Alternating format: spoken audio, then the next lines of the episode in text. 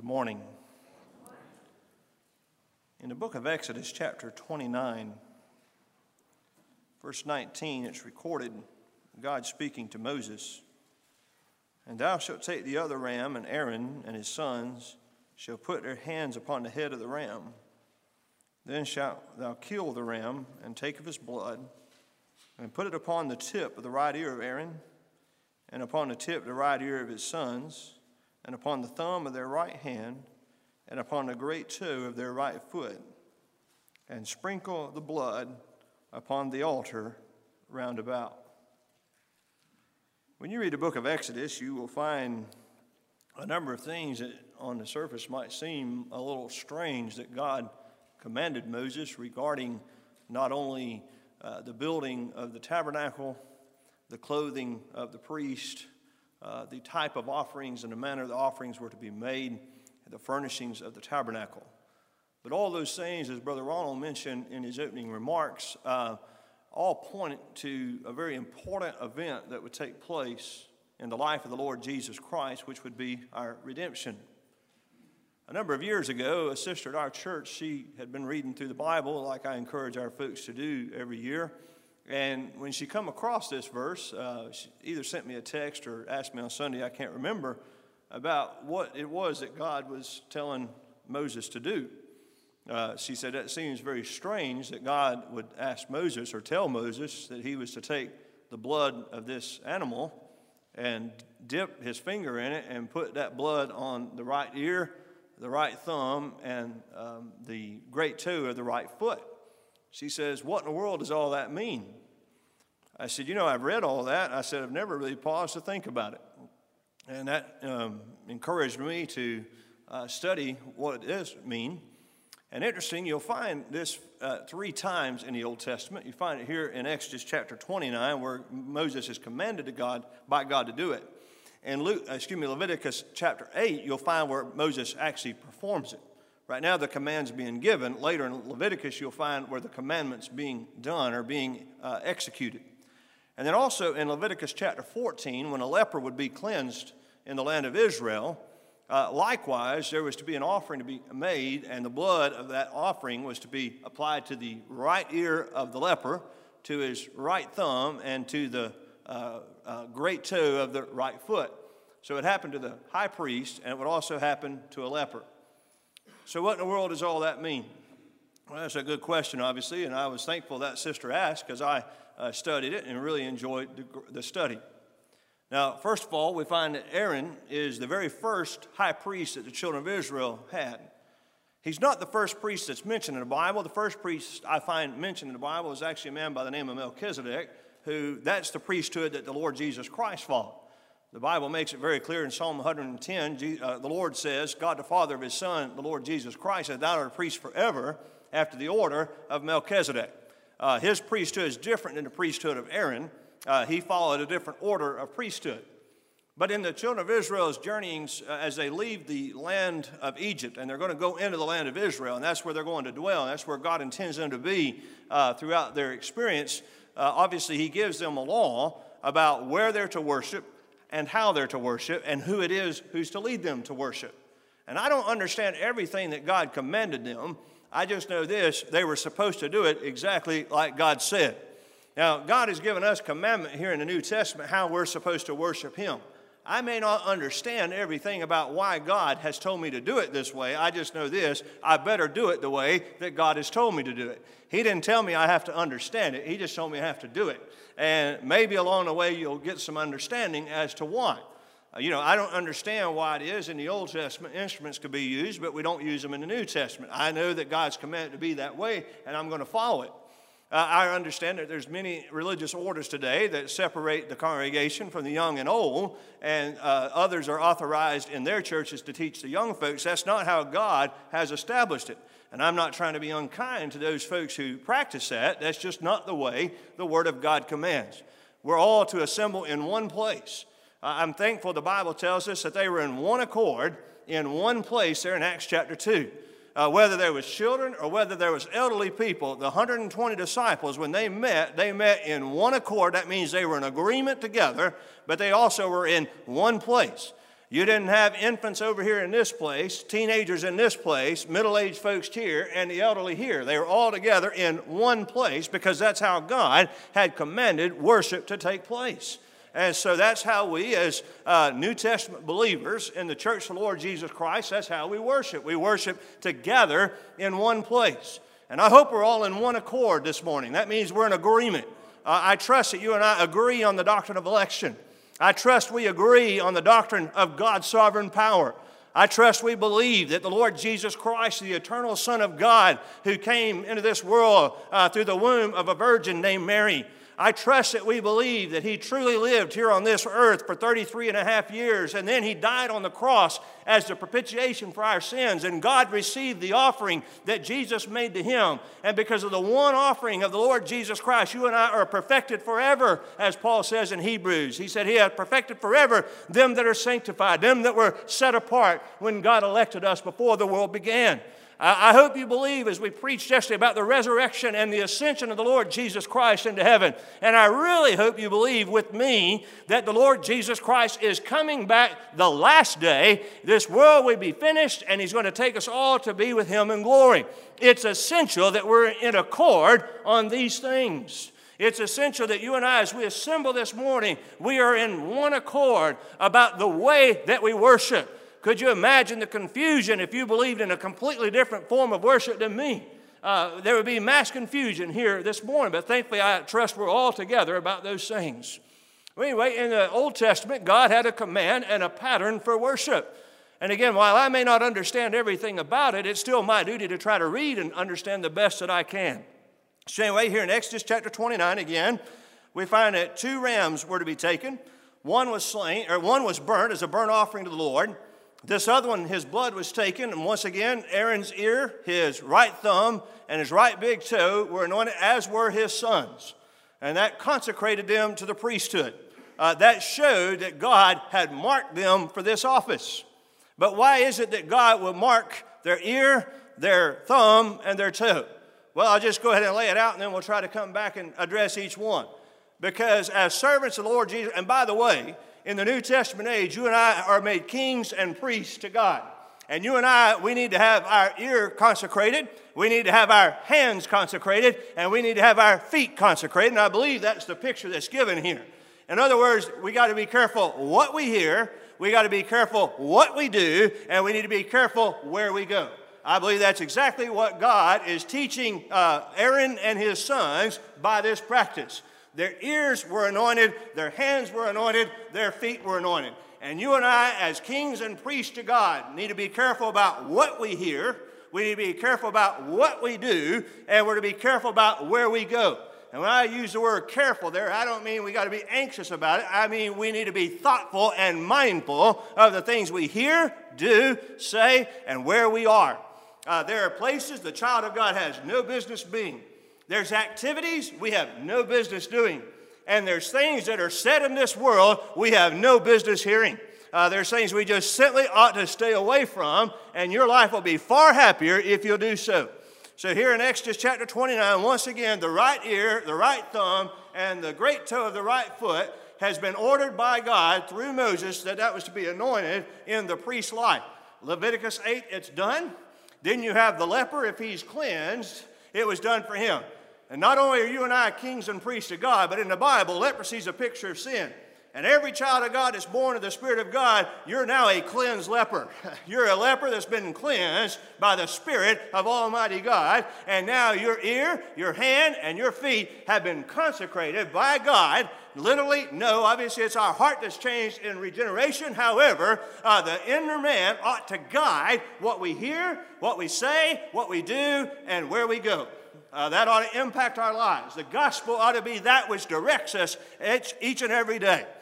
Now, in Mark, the fourth chapter, we'll start there, we find the Lord Jesus Christ, and he says this a number of times. He says, He that hath ears to hear, let him hear. Now, you're going to find that expression in the New Testament a number of times. He that hath ears to hear, let him hear.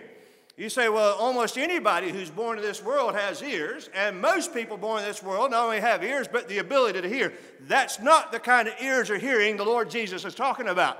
The kind of hearing he's talking about is having spiritual ears.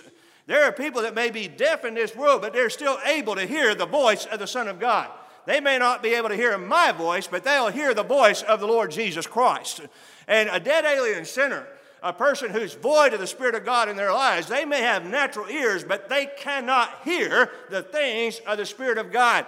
You say, well, hear, it will not impact them like it should impact the child of God. They do not have the ability to receive the things of the Spirit of God. 1 Corinthians chapter 2 makes that very clear.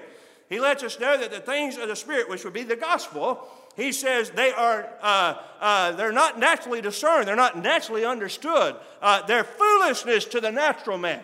But for you and I who are saved by the Lord Jesus Christ, of course, they're delightful things to us. They're encouraging things to us. So, first of all, Jesus says, He that hath ears to hear, let him hear. Now, later in this same gospel, the Lord will say, If any man have ears to hear, let him hear. And He says, Take heed what you hear. Take heed what you hear. Now, in Luke's account, he'll say, Take heed how you hear. So that tells me I'm to take heed, I'm going to be careful, I'm to beware what I hear and how I hear it. We'll say, well, what do you mean, what I hear? Well, a lot of folks, you know, want to gossip. A lot of folks want to tell you things about other folks that I don't need to know. Uh, there's things I just don't need to hear about. Uh, C.H. Spurgeon had a good practice, and I'm thinking about implementing it. I read about this here a couple of weeks ago.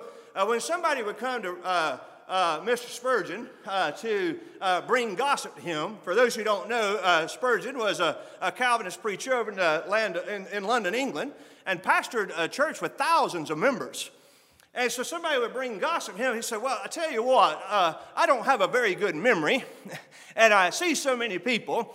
If you would write that down, what it is that you've just said about so and so, and sign your name to it so I can remember what it is that was said and who it was that said it. He said not one person was willing to write down the gossip they were bringing out of Mr. Spurgeon. I, I think that's pretty good advice, don't you? Uh, if somebody brings you something that is trying to destroy the character of somebody else, just ask them to write it down and sign their name. I guarantee you that will put a stop uh, to their willingness to gossip, at least with you. Well, the Lord says, take heed what you hear. Uh, so I have to be careful, first of all, about what I hear. That tells me, and I don't care if it's Fox News or CNN, as Brother Ron said, uh, it, it is wise to keep abreast of what's going on in the world. Uh, however, that doesn't mean you have to be immersed in what's going on in the things of this world. I used to watch Fox News from morning till night. I'd have it on all day long. Now, that doesn't mean I just sit there all day long, but I'd have it in the background. And uh, my blood pressure just go up. I get so frustrated, so irritated about things going on in this nation. You know, I don't, I don't even have Fox News anymore. I quit paying the cable bill. We stream television, so I don't have to deal with commercials and I don't see news anymore. Like him. I read it on my phone in the morning. I scroll by, see a few headlines. If it piques my interest, I read a little bit of it, and I just move on. And I don't even return to the news anymore that day. You know what I have found? My life is a lot more joyful just simply not listening uh, to what's going on. I learned they want me all amped up all the time. Why? So that I'll keep coming back listening more. Why? Because they're selling commercial advertisement to uh, marketing companies so that I hopefully will go down and buy things. So I fire it. All they're trying to do is keep me constantly stirred up. So hopefully I'll watch their commercial ads and then go down and purchase whatever they're advertising. Well, when you realize that, it doesn't matter if you're liberal conservative, just tune it out and don't listen to it anymore. uh, again, it's wise to know what's going on, but you don't have to be immersed in it. Jesus said, Take heed what you hear. He also lets us know we're to take heed how we hear. You know, somebody can bring something to you in a sincere way, and you take it the wrong way. You know, some people are very easily offended uh, some people, as you know the saying, wear their heart on their shirt sleeve. Well, you know, if I'm taking heed how I hear, and the Bible tells me that charity, love, thinketh no evil. If somebody brings something to me and I get offended by it, maybe I need to step back and say, you know what? I know so and so real well. I know they love the Lord. I know they love me. They didn't mean it that way. Uh, that, that's how I ought to react to it. Now, I realize there's something, there's only one way to take it. I realize that. But a lot of the things that maybe offend us, if we were careful how we heard it, that would go away. If we just say, you know what, the Bible tells me that love, charity thinketh no evil, then I'm just going to think the best and know that they didn't really mean to hurt my feelings. That wasn't their design, that wasn't their goal. And so I'm just going to be careful how I hear. In other words, I'm going to try to have my ears anointed by the Spirit of the Lord Jesus Christ. Then we find in Acts chapter 10, in Acts chapter 10, a very interesting experience happens in uh, the life of the Apostle Peter. The Apostle Peter is in the city of Joppa, and he's staying in a man named Simon the tanner's house. And the Bible says that was by the seaside or seashore, and there he is dwelling with uh, Simon for a little while. Now he's dwelling there because in the chapter before there was a lady named Tabitha, also called Dorcas, who had passed away, and he was there by the grace of God to restore her or raise her back to life. Well, he's still there, and there's a man by the name of Cornelius in the city of Caesarea, and uh, the Lord comes to him. This uh, Gentile soldier, the Bible says he was a centurion. Uh, that means he was a Roman soldier in charge of 100 soldiers. Uh, he was making his, uh, doing his daily routine of praying to God. The Bible says he prayed to God always. The Bible lets us know that he was a devout man. The Bible also lets us know he gave alms to the people, and the Bible says he feared God.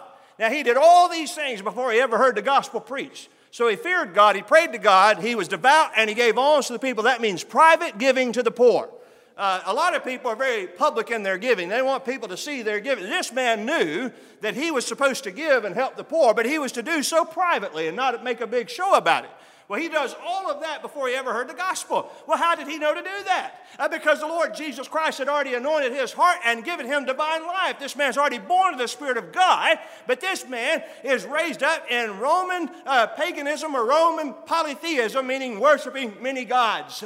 He's doing many things right, but he needs to know the gospel so that he can understand how to worship God the right way. And that's what the gospel is really all about, is so that you and I will know how to worship God the right way. It's in our nature when we're born of the Spirit of God to worship. So the gospel is here to tell us how to do it right. Uh, so here we find that uh, uh, Cornelius is praying to God, and, and an angel comes to him. He says that his prayers and his uh, devoutness had come up before God as a memorial. God remembered him, in other words. he says, You're to send to Joppa, to one Simon the tanner's house for a man named Simon Peter. And so he does. He sends three men. Well, Peter's on the housetop, and it's about uh, dinner time, which that's noon. I don't know how y'all are here at Bethel. I'm still from the country. Dinner's at noon, supper's around six. Uh, for many people, dinner's at six. That's not me. Dinner's at noon, supper's at six. So it's about dinner time. That means it was noon time. And here comes Peter onto the housetop to pray, and the Bible says he was very hungry. So here's this man very hungry, and they're preparing a meal downstairs, and he's on the housetop. And while he's there on the housetop, there's a vision that he sees. And what it is, is there's a sheet let down from heaven knit at the four corners. Almost imagine a hot air balloon upside down, if you will and inside that was all manner of unclean beasts. Everything that God commanded a Jew in Leviticus they couldn't eat was all wrapped up in what uh, God let down from heaven. And he let it down, and there was a voice from heaven telling Peter, Rise, kill, and eat. And Peter says, Not so, Lord, for nothing common or unclean has ever entered into my mouth. Now, first of all, don't ever tell God no. If God tells you to do something, do it. I love what Mary said there at the marriage of Cana in Galilee uh, when there was uh, no wine left. Uh, she told the disciples, she said, Whatsoever he saith unto you, do it. I'll tell you what, if you don't understand why God's telling you to do something, that's not all that material. What is material is to do what God has told you to do. Now, he may explain the why later. There's things my parents told me to do. I didn't understand. I understood this. If I didn't do it, there was going to be some consequences.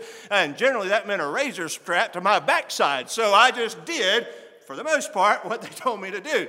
Every once in a while, I would test the theory to see if I could get away with it, and I didn't get away with it. But anyway, the same is true of God. Don't ever think that you're going to pull one over God's eyes. I don't think that you're ever going to get away with doing wrong. God holds us to account for the things that we do wrong in this life. Anyway, uh, Peter says, Not so, Lord. No. Uh, he just says to the Lord, No, I'm not going to do it. Three times that sheet's let down from heaven. And then the Lord tells him, What God hath cleansed, call not thou common or unclean. And a few moments later, there were three men at the door knocking, and the Lord lets him know that he's to go with them. Peter later would say, God has showed me that I'm not to call any man common or unclean. Peter got the lesson. you know what? Peter was about to go preach to Gentiles, which to Peter as a Jew were unclean, and God was letting him know if I've cleansed them, they're not unclean, you're to go. And so the Apostle Peter went. I bring all this to your attention because in Acts chapter 10, verse 33, when they get down to the house of Cornelius, I love what Cornelius does. He sends three men up to get Peter. And while he's sending those men, you know what he's doing? He's very busy. He doesn't just sit around and say, Well, I'll just wait till Peter gets here. He gets very active.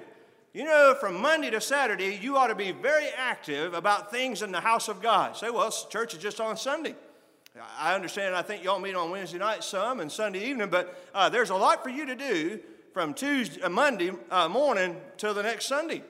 Number one, you ought to be praying for the whole church. You ought to be praying for Brother Ronald. Uh, you ought to be praying that the gospel go forth, that people hear the gospel, believe the gospel, and the gospel impact uh, the lives of God's people. But also, another thing you ought to be very busy about is asking your friends and your near kinsmen, your family, to come to you, to, with you to the house of God. That's exactly what Cornelius does. Because when the Apostle Peter gets down there, it's not just Cornelius in that house, that house was full. Uh, you know, this house ought to be full this morning. There's a lot of people in Nashville, I believe, that would enjoy and benefit from the gospel of the Lord Jesus Christ. And some of the reason the house of God across the nation is not full, I believe it just has to be because I'm not as busy as I ought to be Monday through Saturday doing what Cornelius did. See, Cornelius had this attitude God told me to send for Peter, and Peter's going to tell me what I ought to do. And whatever it is that God is going to tell Peter to tell me is good for me, and if it's good for me, it's good for my family, and it's good for my friends. And that ought to be our attitude. If it's good for me, it's good for my friends, and it's good for my family. And so I'm going to encourage them and invite them out of the house of God. And that's what Cornelius does. And I love what he says he says to Peter, he says, immediately after the Lord came, he said, I have sent to thee, and thou hast well done that thou art come. Uh, Cornelius understood it was good, Peter, that you did what God told you to do. He says, Now therefore are we all here present before God. I wish I could say that at Little Union. I wish that I could get up some Sunday morning and say, We are all here present. I've been pastor there two weeks ago, marked 11 years. And in 11 years and two weeks of pastor, now maybe it happened, to, well, no, it didn't happen today because I'm here and I'm a member there. in 11 years and two weeks, we've not had a single Sunday where we were all there. Not one time in my experience pastoring the church there have we all been there. You know, you would think by accident it might happen occasionally, but it didn't. Ha- it hadn't happened yet in 11 years. And I keep that. One of these days, I'm still hopeful that we'll all be there.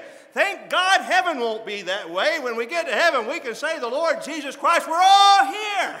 Uh, thank God we won't mess up our attendance when it comes to heaven. Uh, but anyway, here Cornelius says, We are all here present. you know, you can be here and not be present. uh, you can be here and be tuned out.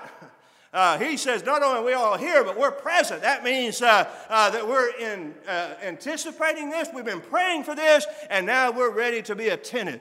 Notice what he goes on to say. We're all here present before God. That's another thing that's key when we come to the house of God. We to understand that we're here before God. Uh, you know, a lot of people will call me up before Sunday, let me know they won't be there, and give me all their reasons and all that. I've asked them, quit doing that. Just let me be surprised. When I get there, I said, uh, when I keep getting call after call and text after text, who won't be here, I start to wonder, well, who will be there? And so I finally said, just don't tell me no more. When I get there Sunday morning, I'll be surprised, and then I'll just call you and find out why. But it's almost like if they call the preacher ahead of time and let him know he won't be there, they can check that off, say, Well, I got my permission slip signed, and now I can miss church.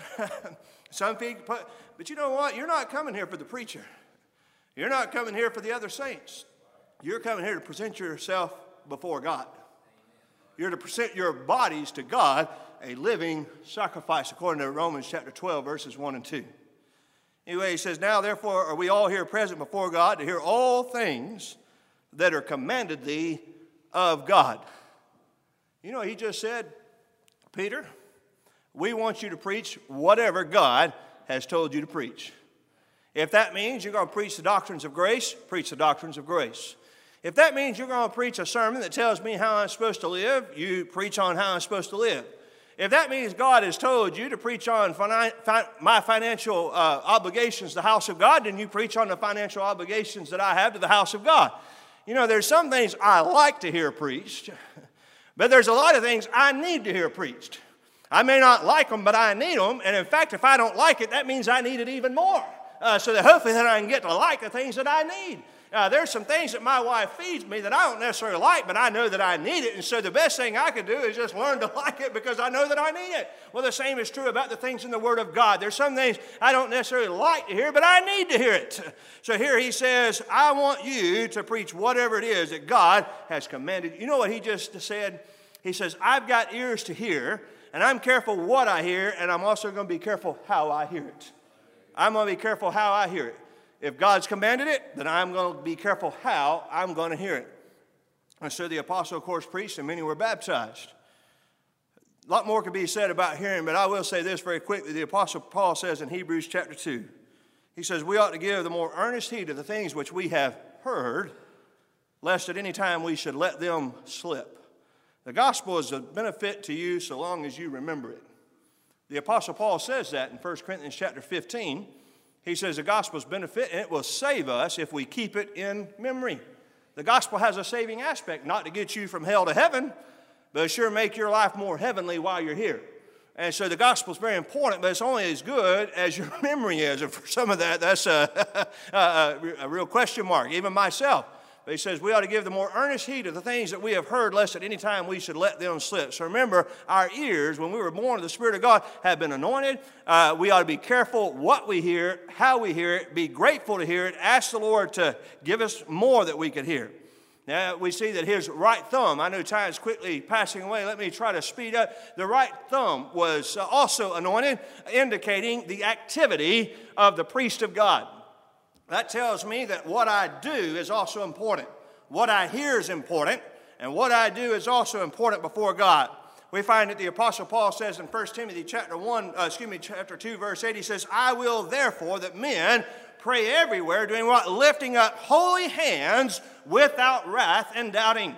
Uh, you know what? If I'm going to pray to God according to that verse, I'm supposed to have holy hands. That means my activity is supposed to be in line with the teachings of God. If I want God to hear my prayers, and I certainly do, I need Him to hear my prayers. I need Him uh, to reach out and intervene in my life. I need Him to bless me each and every day that I live. Well, according to this verse, one of the ways that my prayers are going to be answered is that I lift up holy hands before God. In other words, when I pray to God, when He sees my hand, hopefully He sees that my activity has been in line with the teachings of the Word of God. I fall short in that, and I knew you fall short in that, and I beg for His mercy, and thank God He gives it. But we ought to be intentional in our activity to try to serve the living God in a way that brings honor to His name. He says in James chapter 4, verse 8, he says, Draw nigh to God, and He will draw nigh to you. You want to be near to God? you want God near to you? I certainly do. I, want to feel his nearness. I especially want to feel it tomorrow morning when I get on an airplane. I'm not real, I'm not one that really likes to fly. I do it out of necessity, not out of enjoyment. And when I get on that plane, I want to feel the Lord very near. But I also want to feel him near when I'm driving down the highway. It's a very dangerous thing. I want to feel him near all the time. Well, this tells me if I want to feel God near, I got to first draw near to him. Now, God doesn't move. God is settled where He is, He's established in His throne. And the times that I've learned in my life that I wasn't feeling the Lord, you know what I found? I had left the Lord. The Lord didn't leave me. You know, when the Lord Jesus Christ was 12 years of age, confounding the doctors and the lawyers, and his parents lost him, uh, it wasn't his fault. They left him. He was right where he started. And they went a day's journey before they realized that he wasn't there. And first of all, they supposed he was with the family. And then they supposed he was with the crowd. You know, there's a lot of folks in this world go to church saying, well, he's got to be where the family goes. Uh, since my family goes here and has gone there forever, that's got to be where Jesus is. Well, Jesus wasn't with the family that day. Uh, some folks think, well, Jesus got to be where the biggest crowd is. Well, there were some big crowds we saw on television last night watching several sports games, and I don't think Jesus was in the middle of those sports games. Uh, I don't think Jesus cares if LSU wins or Tennessee wins. I don't think Jesus is very concerned about that. I know some of us get real concerned about it. The Lord Jesus don't. uh, and just because there were thousands and thousands of people there to watch that game between Alabama and LSU, that doesn't mean that the Lord was there. They weren't there to worship the Lord. They were there to worship a ball game. And, uh, and there's a lot of people in this world that are in large groups this morning worshiping Jesus, trying to worship Jesus, and they think he's there just because there's a big crowd there. You know, I've been in churches where there wasn't more than about four or five people, but the Lord was there because they were trying to worship him in spirit and in truth. So don't assume just because that's where your family goes and that's where there's a big crowd, that's where Jesus is. Because that's not where Jesus was there in the Gospel of Luke. We find that three days later they found Jesus where they left him. So they come back to where they started and they find you. So if you don't feel near to God, you've walked away from Him. He didn't walk away from you. So here James says, draw nigh to God, He'll draw nigh to you. He says, then cleanse your hands. What does that mean? Go in and wash your hands. Of course, we've heard a lot about that over the last couple years, have we not? I mean, all I don't know how bad my hands got so chapped in March, April, May of uh, 2020 from all the washing I did of my hands. And I'm not criticizing that. In fact, the more I thought about it, I thought, you know, if we did what they've suggested every flu season, wash our hands really good, and if you have a fever, stay home. you know, that's just common sense. Don't go somewhere if you got a fever and wash your hands on a regular basis. But that's not what James is talking about here. He's not saying make sure you got Purell in your pocket so that you can wash your hands. What he means, cleanse your hands. clean the way you live is what he's saying. Clean what you do. In other words, live a life that's honorable to the Lord Jesus Christ. He says, Draw nigh to God, he will draw nigh to you. Cleanse your hands, ye sinners, and purify your hearts, ye double minded. Psalm 24, this question is asked Who shall ascend into the holy hill of the Lord, or who shall stand in the holy place? He that hath clean hands and a pure heart. Do you want to stand in the holy hill and in the uh, place of the Lord? I sure do. Well, according to this verse, I need to have clean hands and a pure heart. That means I need my hands consecrated. I'm born of the Spirit of God. Now I need to use the Spirit of God to consecrate the things that I do. Lastly, he says the right toe, the great toe of the right foot, was also to be uh, sprinkled or dipped with blood. We find in Psalm 1, David says, Blessed is the man that walketh not in the counsel of the ungodly, nor standeth in the way of sinners, nor sitteth in the seat of the scornful. In other words, this individual is careful who he walks with and the counsel he walks in. Brother Ronald mentioned that I call him frequently, and that's true. I do call him for advice. I understand that he's been in the ministry a lot longer than me because he's a lot older than me, even though he don't want to admit it. And I like to remind him of it every opportunity I get. He thinks he's still like 30 something years old, but I know better than that. But I understand he's got a lot more experience than I've got. And when I first went to Little Union, I didn't know the congregation there as well as he did. And it was a great blessing to me to be able to call him and ask about specific personalities and specific issues and how I could best address them so things didn't get stirred up out of control.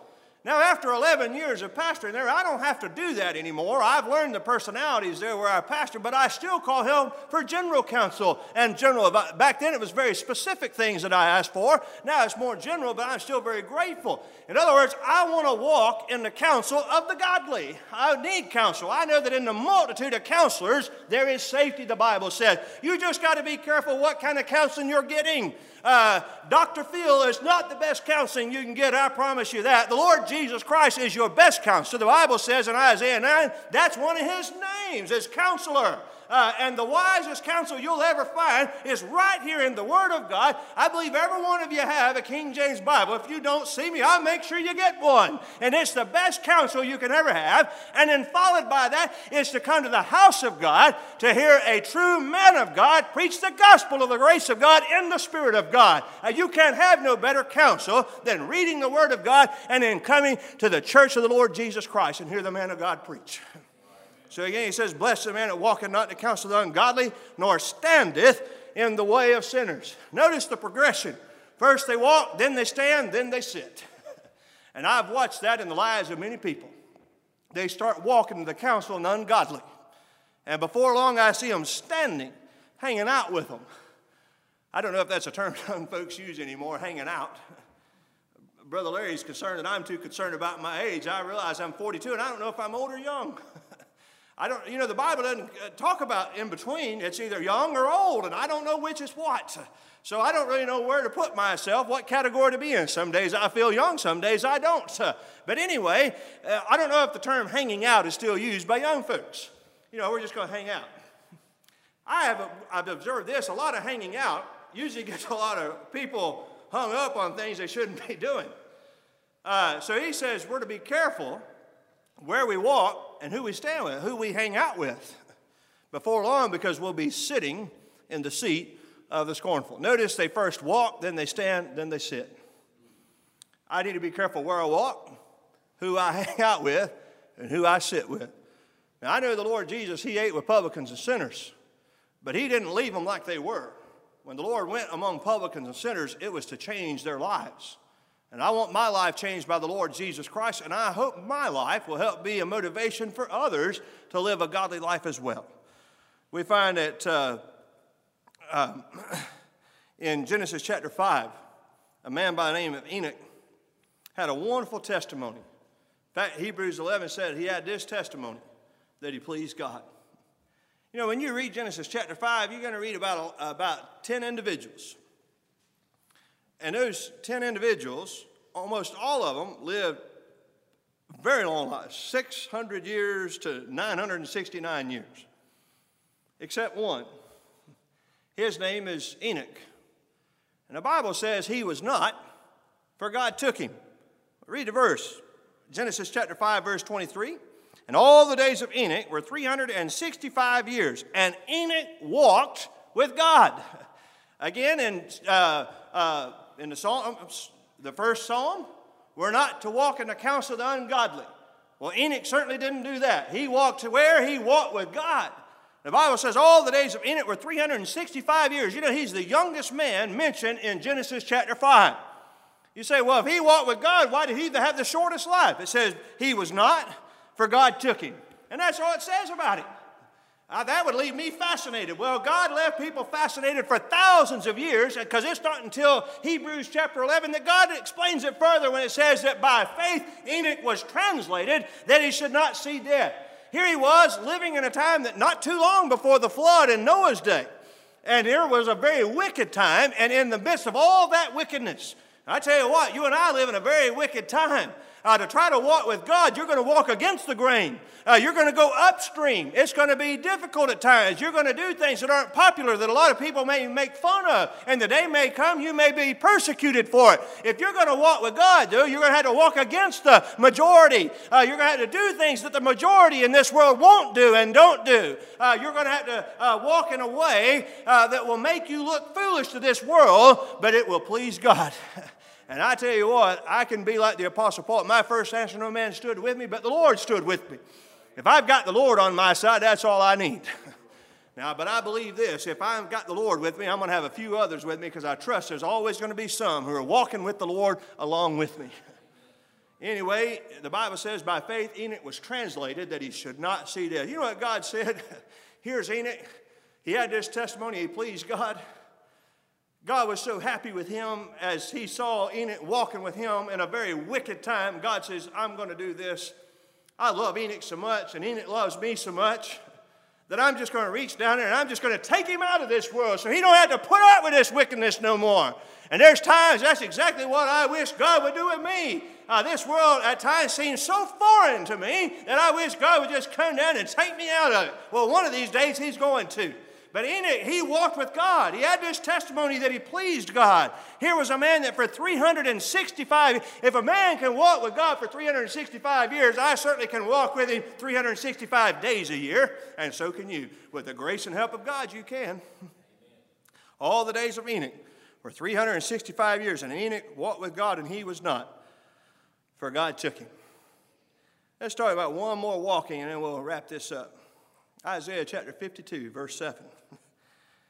Isaiah says, How beautiful upon the mountains are the feet of him that bringeth good tidings.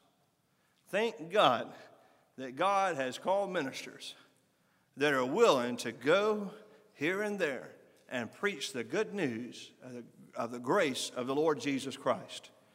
I'm thankful we have two meetings a year at Little Union, one in February and one in July, and I'm thankful that men come and preach the gospel for us. I'm thankful that men make the effort that it takes, and sometimes it seems like a great effort, and then I read experiences like men in the past had to go through to go preach the gospel.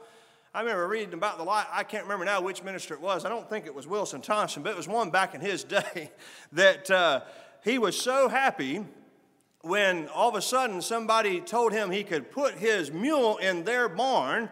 And so instead of having walked 30 something miles to catch a train uh, to go preach, he just had to walk seven miles because now he had a place to uh, park his uh, horse for a few days till he come back. You know, uh, Brother Ron mentioned some of the headache I had getting on a plane, and a lot of times when I want to get frustrated about all that, I just think back to what uh, uh, men in the past had to go through to preach the gospel. I think about what the Apostle Paul had to go through in Acts chapter 27 to go to Rome to preach the gospel. And there he was in a ship tossed by the sea in a storm called Euroclydon. And it says that for 14 days they saw neither sun, moon, nor stars. Imagine a trip like that. I wouldn't want to be on a boat like that. Uh, not at all. I don't like planes because they can get bumpy, but every time I get on one that's a little bumpy, I think, well, at least it's not a 14 day trip that I can't even see sun, moon, or stars. And so, in my experience, I think, well, you know, I have nothing to complain about. I have a very comfortable automobile to drive to the house of God. I have uh, ways to travel that are so comfortable and so fast. Really have no room to complain. But then I step back and I see men who make the effort to preach the gospel and no wonder Isaiah says, How beautiful upon the mountains are the feet. Why the feet? Because that's what brings that man to the place where the people of God are. How beautiful upon the mountains are the feet of him that bringeth good tidings, that publisheth peace. You know what a publisher does? Simply just reports what is. You know, the past few years, we've noticed a lot of reporters and publishers that want to make news instead of just report and publish the news. I'm not up here today to make a new uh, report of news. I'm not here to tell you something different. I'm here just to publish what already is. I'm here to publish and report established facts, and that is the finished work of the Lord Jesus Christ. So he says, the person uh, that is uh, riding upon the mountains, how beautiful upon the mountains are the feet of him that bringeth good tidings, that publisheth peace, that bringeth good tidings of good, that publisheth salvation, that saith unto Zion, that's you, thy God reigneth. You know, there's nothing better that I can think of than a man of God to publish peace and to tell God's people that in spite of all the chaos and all the conflict in this world, your God reigns. I can't think of a better message than to just remember that our God reigns. So there we find that Aaron and his sons, they were consecrated by blood to be careful of the things they heard, the things they did, and the places they go. And you and I, as kings and priests to God who have been born of the Spirit of God, uh, we're to use the Spirit of God to be careful what and how we hear, and what we do, and where we go, so that the things we hear, the things we do, and the places we go bring honor to the one who's called us, the Lord Jesus Christ. May God bless you.